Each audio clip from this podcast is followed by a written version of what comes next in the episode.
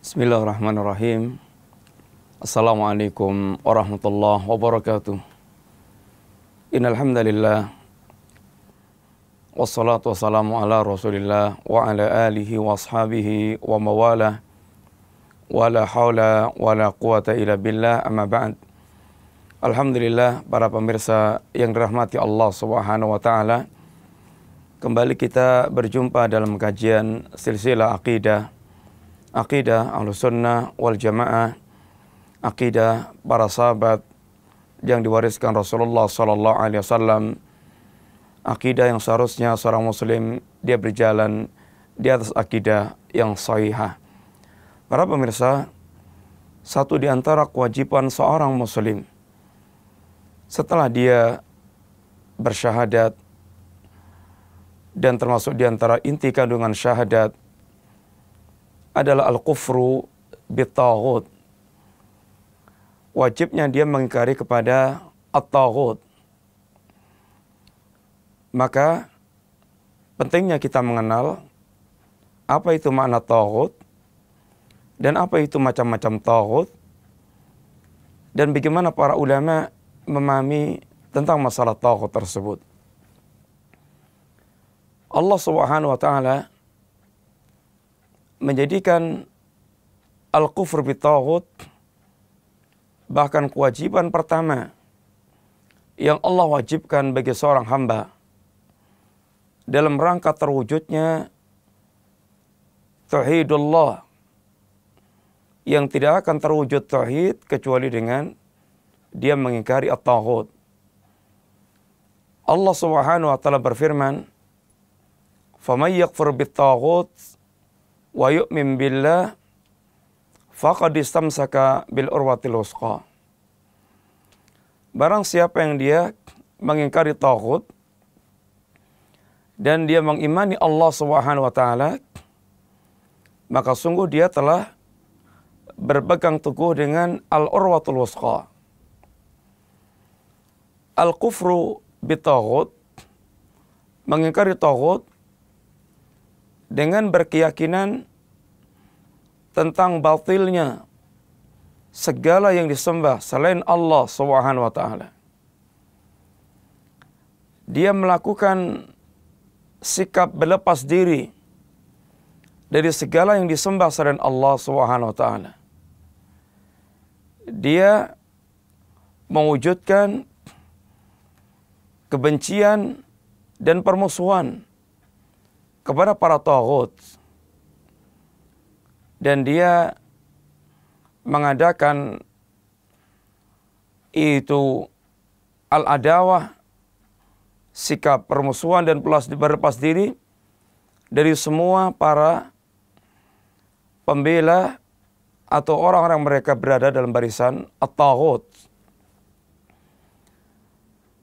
Beriman kepada Allah Subhanahu wa taala yaitu dengan mewujudkan ubudiyah yang khalisah, pengambaan yang murni yang tertuju hanya kepada Allah Subhanahu wa taala. Dia memberikan kecintaan kepada tauhid dan orang-orang yang mereka mentauhidkan Allah atau dia menegakkan al-wala kecintaan dan pembelaan kepada para pelaku tauhid pada tauhid dan para pelaku tauhid. Barang siapa yang dia telah menegakkan atau mewujudkan dua perkara tersebut. Al-kufru bitaghut wa yu'min billah wal imanu billah maka dia telah berpegang teguh dengan tali yang sangat kokoh al-urwatul yaitu kalimat la ilaha illallah. Sehingga kalimat la ilaha illallah di sana kandungannya adalah al-kufru bitaghut wa yu'min billah. La ilaha al-kufru bitaghut. Ilallah wa yu'min billah. Orang menggabungkan, menegakkan perkara ini, maka sungguh dia telah mewujudkan tauhidullah. Para pemirsa yang rahmati Allah Subhanahu wa taala. Berkaitan dengan makna taghut, Para ulama memiliki beberapa ungkapan. Para salaf kita memiliki beberapa ungkapan. semisal sahabat Umar ibn Khattab radhiyallahu anhu beliau mengatakan at-taghut adalah syaitan. At-taghut adalah syaitan. Imam Malik beliau mengatakan bahwasanya at-taghut kullu ma ubida min dunillah. Semua yang disembah selain Allah Subhanahu wa taala at-taghut. Bahkan di sana ada ungkapan-ungkapan para salaf yang memberikan contoh-contoh tauhid. Di antara mereka mengatakan ad-dinar wa dirham termasuk di antara tauhid. Bahkan antara mereka pula mengatakan ini al-a'immatul dalal atau manda'a ila dalalah setiap penyeru kesesatan maka mereka juga tauhid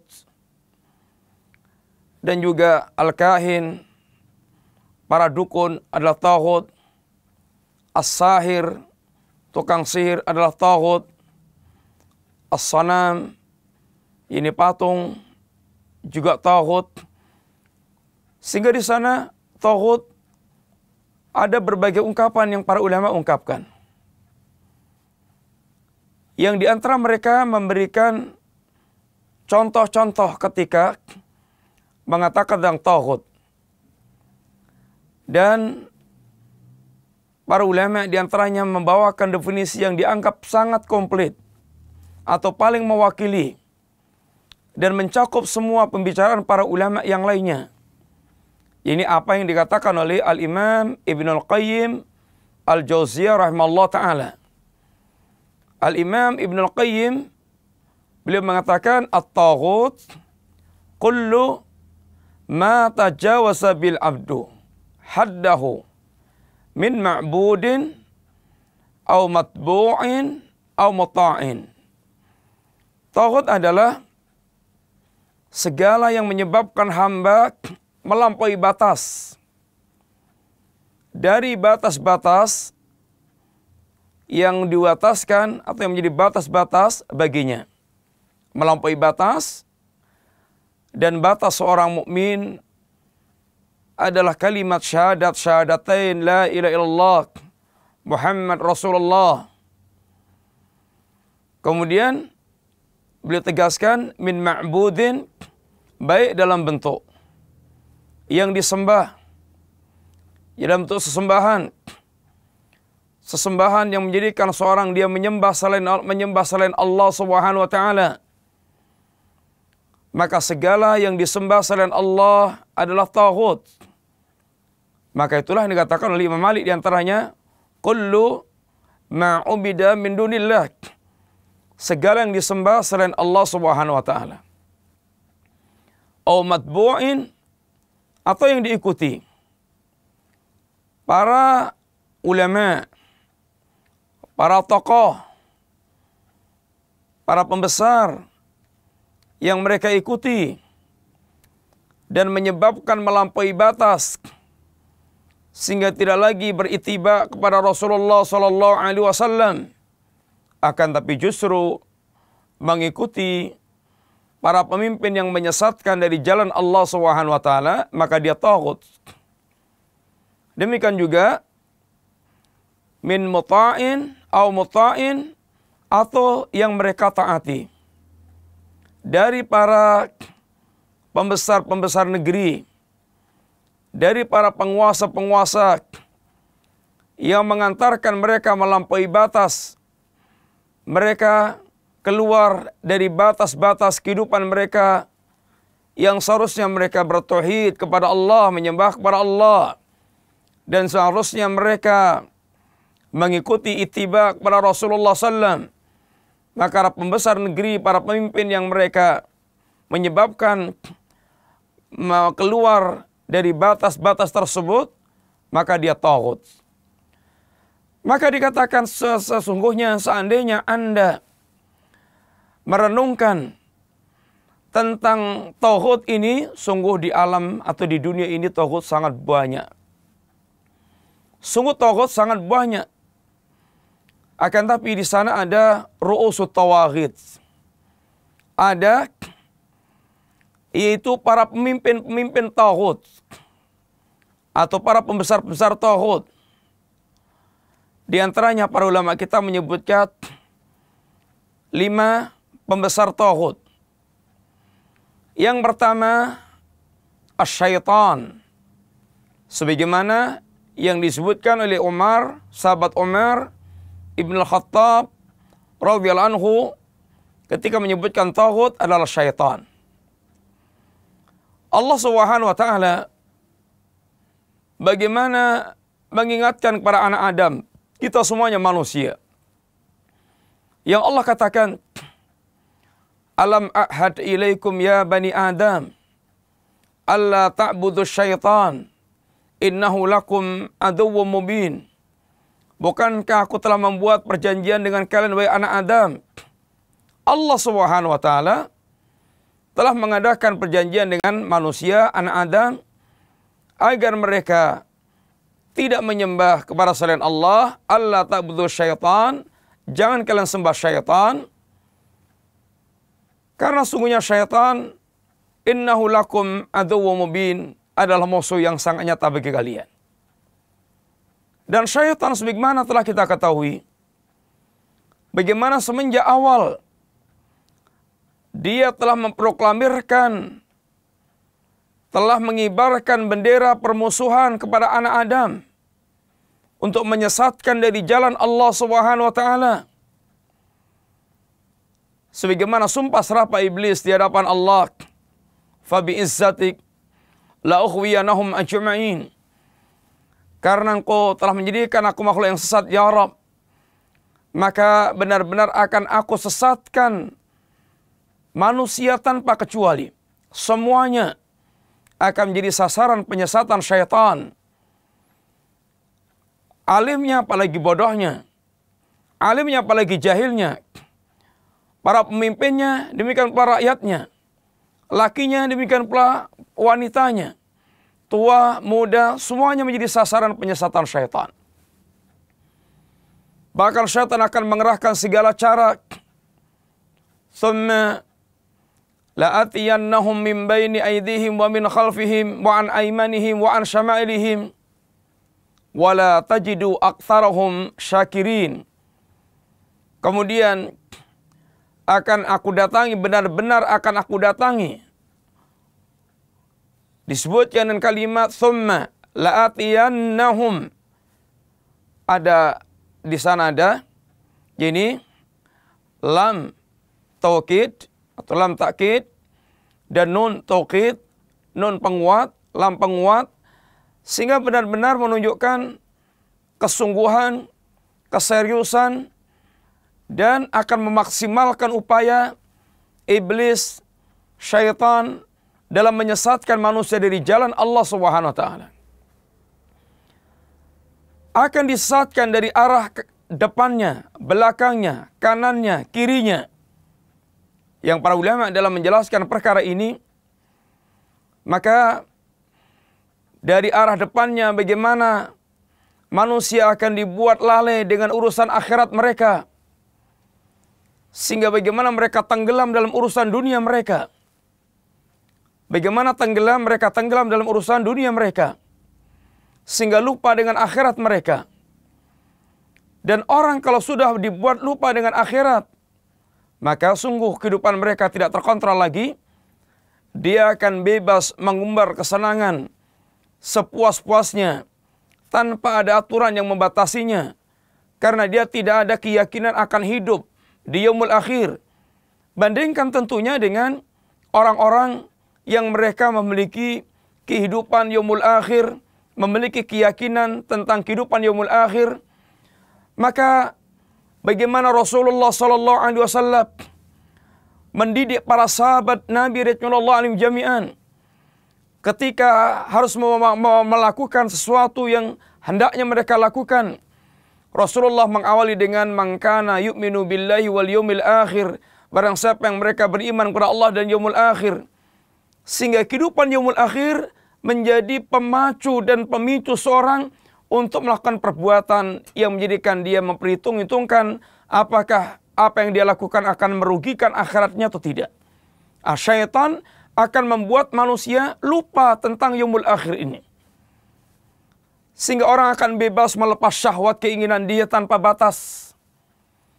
Dari arah belakang mereka, syaitan akan menjadikan manusia mereka begitu ambisi terhadap perkara duniawi, rakus, dan kerakusan terhadap perkara dunia inilah yang menjadikan pangkal pokok kehancuran manusia. Bukankah kita telah mendengar sabda Nabi yang mulia sallallahu alaihi wasallam, "Madhibani ja'iani ursila fi ghanamin bi afsada min khirsil mar'i 'alal mal wa syarafi lidini." Dua serigala lapar, dua serigala lapar dilepas di, se, di seekor kambing.